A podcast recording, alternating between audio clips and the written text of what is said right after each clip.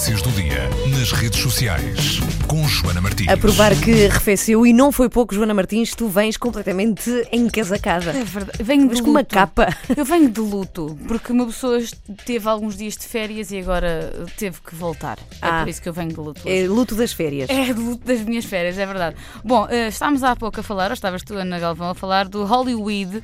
Eh, para quem não sabe, o sinal mais conhecido eh, da, da empresa cinematográfica norte-americana, a Hollywood, foi vandalizado e deixou de ser Hollywood e passou a ser Hollywood. Bom, eh, na verdade foi muito fácil fazer, eh, fazer isto. Houve um engraçadinho que ainda ninguém sabe quem é, eh, que levou a lona branca e lona preta e assim conseguiu alterar os Os de Hollywood para dois. Eh, isto acontece numa altura em que há pouco mais de um mês foi legalizado na Califórnia eh, o uso de drogas para fins eh, recreativos. Eh, e por isso E o weed faz referência a isso, não é? A erva. Sim. a erva. E por isso houve se calhar este engraçadinho que teve mais coragem para se mostrar alegre com esta. Mas sabes que nova- com esta nova imagem, não é? Sabes que eu estava a ler hoje de manhã que isso já tinha acontecido nos anos 70, já se tinha feito o mesmo e que depois disso se tinha reforçado muito a segurança naquele local. Portanto, não é assim tão simples tu chegares lá. É Sim. isso, mas o que, o que eu estava a ler aqui nas notícias é que, embora este engraçadinho tenha sido apanhado eh, nas câmaras de vigilância, Ele ia todo de preto e Ele- não se consegue perceber quem é. Não se consegue perceber quem é. E estava a chover, por isso o mais que pode acontecer é ele acaba por começar o ano com esta, com esta partida e depois nunca mais é, é apanhado. Bom, é só assim uma notícia leve para começar 2017. Leve. Leve. Tem tudo a ver com Leve. weed. Bom, Ah, é uma notícia leve, mas já agora queria-vos dizer também, eh, dar conta de outra notícia, ah, um bocadinho mais séria.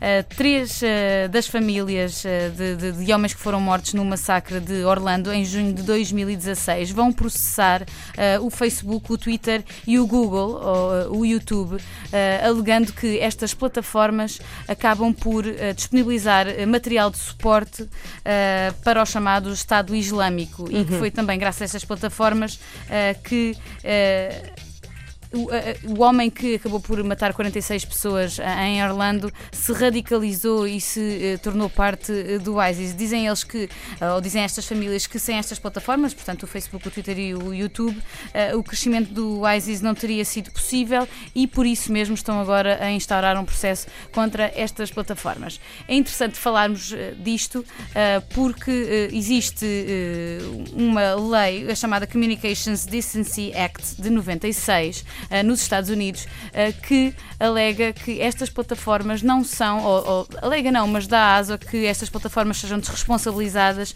de qualquer eh, autoria ah, deste género. E por isso mesmo estas famílias querem chamar a atenção para o facto destas plataformas, embora ah, sejam tão livres ah, no seu pensamento, constituírem também al- algum meio para estas, para estes para estas organizações acabarem por levar a, a sua avante. Se quiserem ler esta notícia eh, muito interessante, eh, visitem o site da BBC, BBC Trending, de, de tendências, aquilo que está, que está trending neste momento. É muito interessante e talvez seja, seja a altura de nós também repensarmos alguma coisa sobre a responsabilização eh, das redes sociais e até a nossa própria responsabilização, porque nós somos muito de partilhar coisas dos outros e até que, até que, até que ponto é que nós estamos a, a ajudar. a ajudar coisas que, que não devemos e se calhar devíamos todos pensar um bocadinho sobre isto. Ora bem. Se quiserem mais sobre isto, já sabem. facebook.com.br buzz.pt Beijinho, Joana. Vai, vai de volta para a cama.